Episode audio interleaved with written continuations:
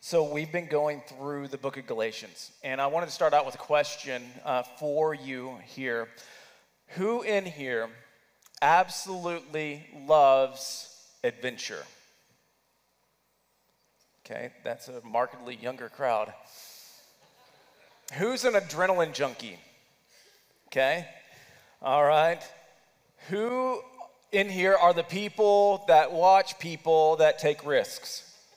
Okay, you're like, I love those videos, right? You're like, I, I love to watch people, well, basically biff it, right? You know, if, if, they, if they get not seriously hurt, it's funny. If they get seriously hurt, it's a tragedy. But regardless, we still watch the videos, right? And we can't take our eyes off of the things that happen. We say, you know what, anytime that anything starts with, hey, y'all, watch this, you know to get your camera out and start recording, right? That's kind of really how it works. So, um, some of us love adventure, some of us love to watch people who take adventure, and then some of us like to control things. Who's that? Thank you for being honest. I appreciate that very much. The rest of you that we know that you're controlling, good self control. I, I don't know. So, does anyone in here know who Charles Blondin was? Hmm, no? All right, so Blondin, he was famous for walking a tightrope. Um, and he did, this is actually a picture of him. He, uh, he walked a tightrope, most famously in the United States, for the tightrope across Niagara Falls.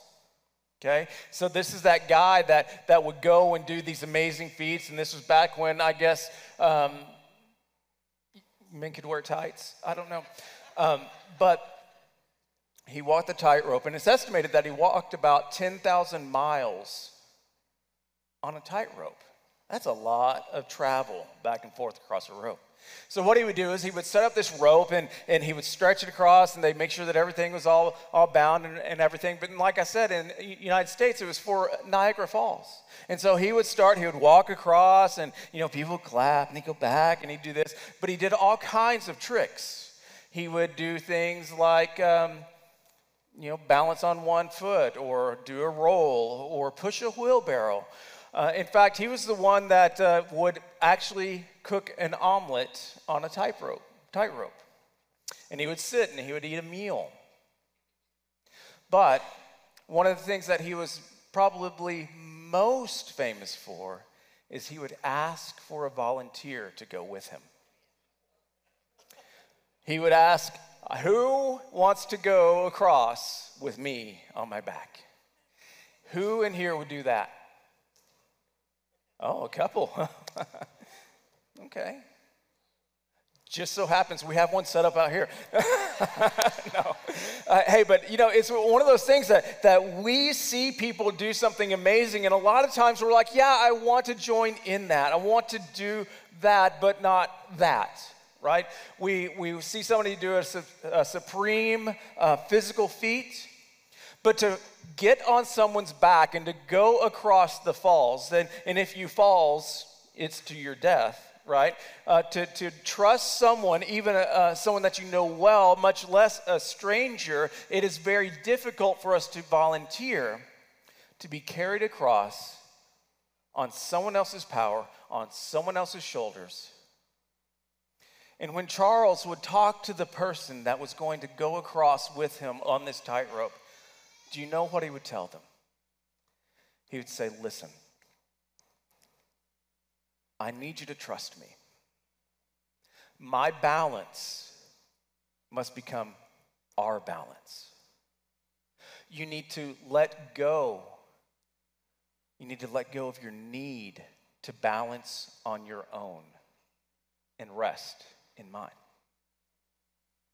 How many of you could do that? Because I know me, I, I go into a, a, a, mall, particularly the one with the escalator, because I don't like walking stairs. But you ever get on that escalator that you stand on the step and the handrail starts right here, but then it keeps going this way, or it goes down? I mean, either way, why can't they figure that out? You know, we can put a person in space, but we can't figure out how to make a handrail go the same speed as the treads on stairs. I mean, somebody needs to figure that out. Maybe, maybe it'll come from our youth. I don't know. But when we get in a situation and we say, okay, I have got to trust that you will carry me, not many of us will sign up for that. Because here's what happens. What happens if, if, if Charles had a guy on his shoulders and he starts and he steps out and gets a few feet away from the edge? And what if the person that was on his back asked him to stop and let them get off? Just, just, just stop. I'll do it myself. You know, that was really fun. It was really cute how you kind of pumped the crowd up, but I think I've got it from here. Well, have you ever done a tightrope? No, I've never done a tightrope, but it can't be that hard, right? How many of us would look at a person that got off the back of the person that was the expert, the one that could carry him across, the one that had proven that he could carry them across, and say, you know what, I'm going to be fine on my own I'll do the rest without you. What kind of response would that kind of a person get? What kind of what kind of a response would it be? It would probably be the same eh, reaction from most of us. We go, "Oh my goodness, what a moron!" Right? Can you say that in church? I, anyway, you say, "I can't believe they did that." I can't believe they got off the shore bed and relied on themselves. Or we just look at them and go, bless their heart. Where's the popcorn? You know, well, we're going to watch this thing. And that's exactly what was going on. And that was exactly Paul's reaction to what he was hearing that was going on with the Galatian believers, the ones that were thinking about they were thinking about being circumcised, to become part of the Jewish culture. So he exclaims to them in Galatians chapter 3, verse 1, he says, Oh, foolish Galatians, who has bewitched you? And it quite literally means, Are you out of your mind? Are you completely out of your mind? Have, have you begun thinking that whatever you begin with in the spirit and in faith, that you can continue with the flesh. He says, having begun with the faith, should you continue with works of the Torah? Hmm. See, the gospel we understand is the way that we enter into the kingdom of God. We understand that, that it's by grace we have been saved, so that none of us can boast, right?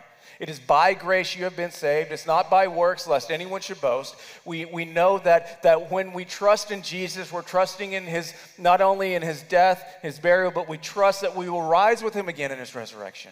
It's through faith in Jesus that we have access to God. It's through faith in Jesus that we have defeated sin. It's through faith in Jesus that we have a standing with God that cannot be taken away.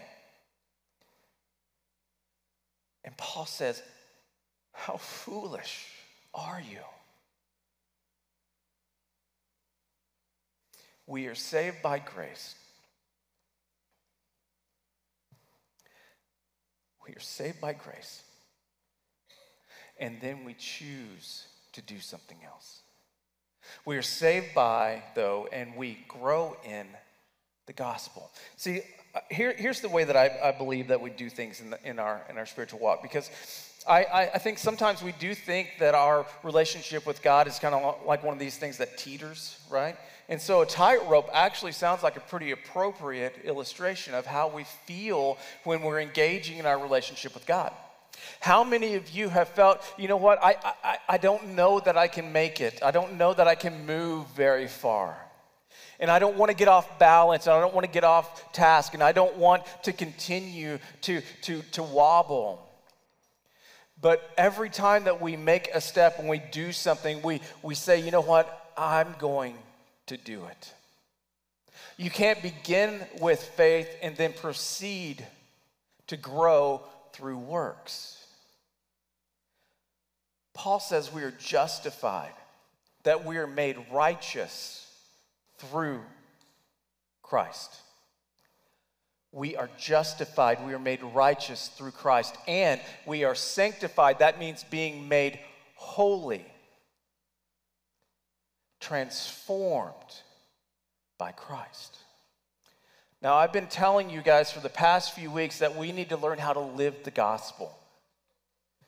We need to understand what does it look like not only to believe the gospel, but to live the gospel. And how many of you say, I have really still no idea what that means?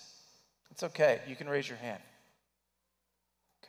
Pass the test. Just raise your hand.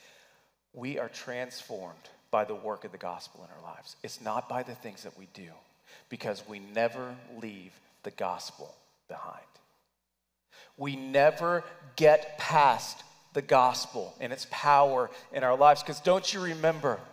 Don't you remember the way that, it, that the gospel came upon you? Do you remember the day that you finally understood who Jesus is? That Jesus had saved you from your sin. Do you remember that day? How many of you can clearly remember that day? It was the most passionate it was the most moving. It was the most intense feeling and understanding that you had ever had of anything spiritual, much less of understanding who you were. But more important than that, it was understanding who Jesus is. You remember the moment that you responded in faith.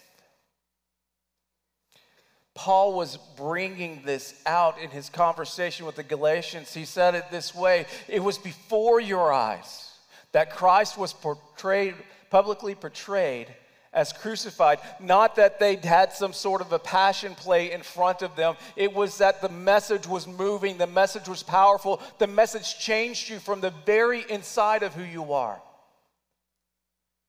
And some of you say, I want that because I've never had you want to know that for sure that Jesus is Lord. You want to know for sure that there is a way for you to be with God forever, and you need to know for sure that it does not rest on what you did last night. Because if it rested on what we did last night, how many of us would be in trouble? Right? So, how then do we learn to not only accept the gospel in faith, but learn to live the gospel. Paul said, Listen, we painted a picture in front of you. We told you with words that were powerful. We, we painted a picture and it ignited something in your heart. It ignited something in your soul in that powerful image of the gospel, he also explained to the Thessalonian believers in 1 Thessalonians chapter 1. He said it this way The gospel came to you not only in word, but also in power and in the Holy Spirit and with full conviction. Our hearts, Paul said, they were moved. Your heart was moved. Not just in understanding that Jesus had died. It was more than that. It was finally understanding that Jesus had died for you. Jesus has died for me. And we see the meaning of that. We see the meaning of his work on the cross for us. So Paul says, Let me ask you only this Did you receive the Spirit by works of the law or by hearing with faith? It's a good question. Are you so foolish? Having begun by the Spirit, are you now being perfected by the flesh? To believe the gospel is not only acknowledging the death and resurrection of Jesus, but it also means that we stop trying to attain our salvation by the work of our hands, by observing the law. Because the way the Spirit enters should be the way that the Spirit advances. Christians, we, we have this idea, uh, John, John Stott said it this way Christians uh, think that we are saved by the gospel. But then we grow by applying biblical principles to every area of life. But we are not, we're not just saved by the gospel. We grow by applying the gospel to every area of life. And what does that really truly mean? It's, an, it's a transformation. You know, we talk a lot about, about growing in the spiritual disciplines and the things that you do to produce faith and all of those things, but really, truly, what we're talking about is learning how to be open to the work of the Holy Spirit inside you. How to be open to work the work of Christ inside you, how to lay down our need for control, how to lay down our own desire to walk across the rope on our own power. The Holy Spirit brings transformation by the advancement of the gospel in us. Do you know what happens when we make it about the works that we do? Our works, they only slow the process of the transformation by the power of the Holy Spirit inside you. Because we make it about us. How many times and I, will tell you 100%, I'm guilty of this one. I have, um, I use Kindle to read. Anyone in here use a Kindle? How many of you have discovered that it has reading insights? Any? Okay, it's just me. It's fine. Um, basically, it'll tell you how many days in a row you've read, how many weeks in a row you've read, and really how many books. And all, I mean, there's all kinds of things. I, I want you to know that I surpassed the number of days in a row without missing over the amount of weeks in a row that I've read. Isn't that amazing? You know how many it is? Oh, it's not worth the clapping. it wasn't just two weeks, it was 142 weeks. So, 142 weeks of reading every single week, and 142 days of reading every single day. If I were to base my relationship with God on my ability to read the Word every single day, what I'm able to do is say I can track it with an app and I can pat myself on the back. And when I make my relationship with God only about checking off a box and making sure that on my own power, by my own organization that I have checked this off for this day, do you know what I've done? I've made it all about me. And when we make our advancement in the spirit, our spiritual lives about our efforts, we then suppress the movement of the Holy Spirit inside us because there's no room for God to, to move and to make you more like Jesus when you're saying, Look how good I am. Look how much I have done. So the Spirit works as you then learn to apply and use the gospel in your life. Because I'll tell you what, I, I, I missed, I, I, remember very clearly. I was close to this 140 something, or uh, I, I, almost got to this place where I, was, I read every day for like months and months and months. And I missed a day. Do you know what happened to me? I went, Oh, you've got to be kidding me. How did I miss it? Got to start all over again. Have you ever felt that way in your relationship with God? Have you ever felt that way in making progress in learning what it means to be a Christian? I'd venture to say that most of us in here have been that way. The moment that we miss the mark by just a day, by just a decision, we go, well, it's all over. I got to start again. Let me ask you a question Is that how grace works? Is that how Jesus said that you will be long, that you'll belong to the Father by doing this every single day? Or was it by it's not by your power, not by your works, not by your deeds, not by anything that you can do? It is by the work that Jesus had done. And that's why trying harder rarely, rarely works for us. Any of you ever tried, said, you know what, I'm just going to try harder to be good? How'd that work? Didn't work, right? Uh, it's like when somebody says, hey, don't think about a pink elephant. Oh, there's pink ele- Oh, pink elephants, right? Anytime that we try to make something about something, we end up failing. Being transformed into the likeness of Christ is not just about having willpower. It's about understanding that we don't control it anyway. So we began our journey as Christians along the tight, tightrope, and we were securely on the back of Jesus right? In fact, we, we understand that the only way to, to God is through Christ. The only way to have our sins forgiven is through Jesus. And we said, you know what? I trust Jesus and I'm going to carry, I'm going to be carried on the sacrifice of Jesus. Right? I'm going to get on Jesus' back. And I'm going to allow him to move me to the places I need to go. You remember that moment where you, you gave your heart to Jesus, you, you, you accepted Christ, and you were absolutely excited.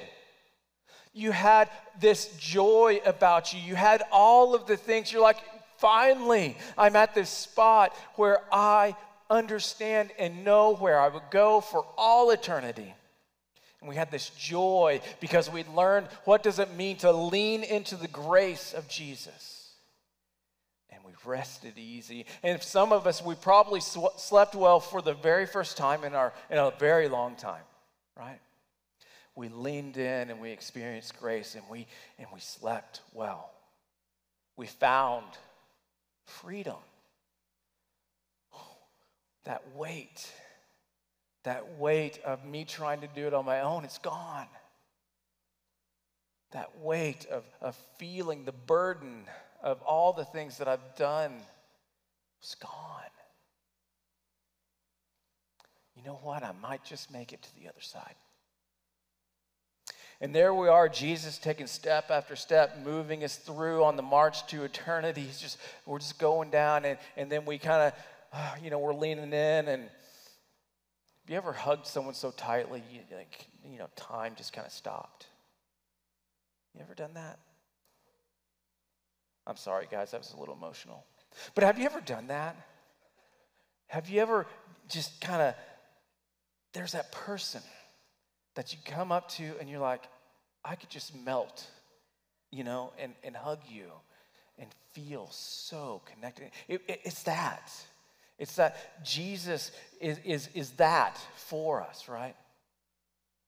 It's the passion, it's the love, it's the freedom, it's the grace, it's the everything. And it's, and it's just finally, there's no more pressure and no more stress on me. I might just make it to the other side. But then something happens, right? You start looking around, you look down. Oh, you feel the wind, you sense the vibration across the line, and then what do you do? My need for security, my need for control, my need for recognition, my need, uh, all of those things that, that kind of bubble up about me and, and about me. Oh, me. And, and we find ourselves going, I don't know if this guy's gonna make me get there or not. And we're determined that I'm not going to be the one that just free rides all the way to eternity. No, I'm going to be the one that works myself there because I can't just let Jesus do the work. And we forgot. We forgot the words that he had whispered to us before we stepped from that one side to cross over into new life. He whispered, before we climbed on his back, he said, My grace is sufficient for you. My power is made perfect in weakness. Jesus says, If you're going to go, you only go by me, and my grace is sufficient. The gospel is sufficient. The power is perfected when you submit in your weakness. And we have to choose. We have to choose how we proceed across the rope. So, how will you cross? Will you cross by faith? Will you cross by works? Paul, knowing the objections that would come from the Jewish believers, the struggle that they would have with, with knowing all of what was going on in the, in the Torah, and the story of God's people. They knew about the, they knew about the promise that had been given to Abraham. They knew about this contrast that happened between the, the law that was given and the promise that was given. And Paul, knowing this in, in one of these great master strokes of being who he was and understanding the goodness and the richness and the fullness of who Jesus is, Paul then addresses the whole thing that they were worried about. And he talks about Abraham. He says, Know then that it is those of faith who are sons of Abraham. Because Abraham was given a promise by God that, that he would have descendants as numerous as, as the uh, sand on the shore, right? That, that all people would be blessed through the seed of Abraham. And the scriptures foreseeing that God would justify the Gentiles by faith. Preach the gospel. God preached the gospel to Abraham beforehand, saying, In you shall all nations be blessed. So then, those who are of faith, blessed along with Abraham, the man of faith. So, faith is the, the word that continues to come up in the scripture. That it's through faith that you've been saved. It's through faith that you are, are in with Abraham. It's through faith that you're blessed along with Abraham, the man of faith. And he talks about, listen, the law, the law that we are very concerned about. You know what it brings? It brings a penalty. It brings a penalty of breaking it, it brings death. The law, he continues on through uh, chapter 3, he talks about the law brings a curse. And those that live by the law, they will die by the law. And if we live by the law, we will begin then to look to the law for our happiness and our fulfillment. That's why when we live by the law, our check boxes matter. When we live by the law, when we miss one, we crumble. When we live by the law, we die by the law. When we live by the law and our happiness is found in our adherence perfectly to it, and we fail, our lives then have no meaning. God made a promise to Abraham, though, and God keeps his promises. When you make a contract, no one annuls a contract that's been ratified.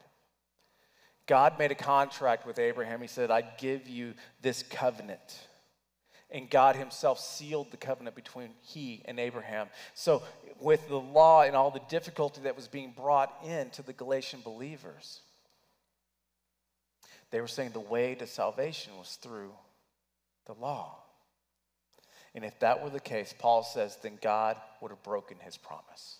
Because Paul said, listen, the promise came to Abraham, and then uh, 430 years afterwards came the law. And the law coming does not annul the covenant previously ratified by God, so as to make the promise given void. For if the inheritance comes by the law, it no longer comes by the promise. But God gave it to Abraham by a promise. So then, the question in our hearts and our minds is then why the law? Why were we given the law if it doesn't if it's being fulfilled in Christ? Why were we given the law? And it's because God wanted us to understand what and how he measures righteousness. The hearts of the people were so far from God. He gave them the law so that they could see that they were lawbreakers. The promise was a gift, a free promise. And it becomes, if it becomes based on our performance, then it's no longer free. So Paul says in Romans, kind of wrapping this idea in together. He says, Listen, am I then suggesting that the law is sinful? Of course not. It was, it was the law that showed me my sin. If I had never known that coveting was wrong, if, I, if the law had not said you shouldn't covet, I wouldn't have known. But sin, once I understood this, once I, under, once I heard that I'm not supposed to think about a pink elephant, that's all I thought about. Sin was used, sin used the command, sin used the holiness command of God to arouse in me my own desires. And all kinds of covetous things came from me, Paul says. But if there were no law, then sin wouldn't have power. God gave us the law so that we could understand that we're lawbreakers. God gave us the law so we could understand what does it look like to live a life that is righteous when we lean into the fulfillment of the law, death takes over, right? But when we lean into Jesus as the fulfillment, sin loses its power. When I learned the command to not covet, the power of sin came to life, and Paul says, I died. So the trouble is not with the law for it is spiritual and it's good. The trouble is with me, for I'm all too human and I'm a slave to sin. So he communicates it this way to the Galatian believers. He says, Is the law contrary to the promise of God? Absolutely not. For if the law had been given that could give life, then righteousness would then obviously come from the law. But the scripture imprisoned everything under sin so that the promise by faith in Christ might be given to all, to those who believe. Now, before faith came, we were held captive under the law, imprisoned until the coming of faith would be revealed. So then, the law was our guardian until Christ came in order that we might be justified by faith.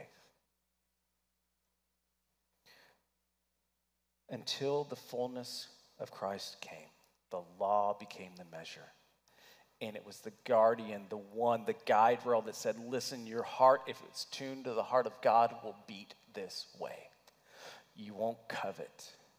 You won't lie. You will only have one God. You won't commit adultery. You'll honor your father and your mother. You won't steal. The law was a guardrail, and it showed us the very heart of God. Faith in Jesus, the gospel, it makes us justified before God. It makes us righteous before God. And if we could have attained it by our actions, then we'd have no need for Jesus. But I prove to myself every single day, every single day, that if I depended on me for my salvation, it's not good. And I'm thankful for Jesus. Because I know that I could not walk a tightrope across the falls. But I can definitely learn to rest in the balance of the one who can. And I think for us, those of us that have grown up in church, those of us that have been um, hurt by church, those of us that have made everything about the things of church. I have a very serious question for you, regardless of how long you've been attending, regardless of how long you've been in the church. Have you trusted Jesus in faith. I'm not asking you if you had perfect attendance. I'm not asking you if you got uh, a check mark for bringing your Bible, bringing your offering.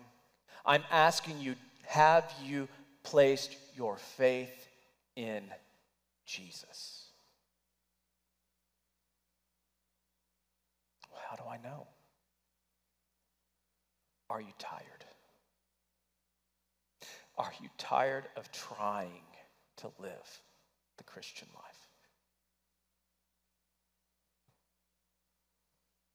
Have you put your faith in Jesus? Or is it in yourself? Do you feel off balance? Somewhere along the way, did you say, Hey, Jesus, stop just a second. I'm going to help you. I'm going to get off. I'm going to do this on my own. You go help somebody else because I got this. Have you truly trusted in the grace of Jesus? So today I want to be very clear. I want to be very clear as we wrap up the service. I want you to physically move. I know sometimes you're like, I don't know what to do at the end of a service. I don't know what to do when the, when the pastor asks a question. I want you to physically move. Do you need prayer? If you need prayer, Tina will be at the back. We'll have others here at the front. If you need prayer, come and have prayer with somebody that can love and encourage you and partner with you. If you've been trying to do life completely on your own power, if you've made following Jesus more about what you do than what Christ has done, I want you to come and I want you to pray and I want you to repent. I want you to repent of that. And I want you to find the peace and the strength that comes in leaning into Jesus because he's the only one that will take you across the falls. I want you to come and accept Jesus, to accept him through faith, not by works. If you've already trusted Jesus in faith, I want to ask you this Have you been baptized? Have you said to others that this is the condition of my heart? This is the condition of my soul, that I know that Jesus is the way, the truth, and the life, that there's no way to the Father except through him. I know that for sure, but I have never been held publicly accountable to it or identified with him in baptism. I want you to do that today. I want you to declare your relationship with Jesus you to declare that you identify with him in his death, burial, and resurrection. To next Sunday, we're going to celebrate baptism. So it's a perfect opportunity for you. If you have not been baptized and you have placed your faith and trust in Jesus, then you should come. And we will we'll talk with you. We'll, we'll talk with you more afterwards and ensure that you understand that it is by faith you've been saved, not by your works. Today is the day for you to make a commitment. So, as we celebrate baptism next week, I want to encourage you to stand to your feet. And I want you to, as we begin to get prepared to sing the next song, I want you to think about what God would have you to do, how Jesus wants you to physically move. Prayer, accepting Jesus, baptism. Lean into Jesus today. Would you stand with me and pray?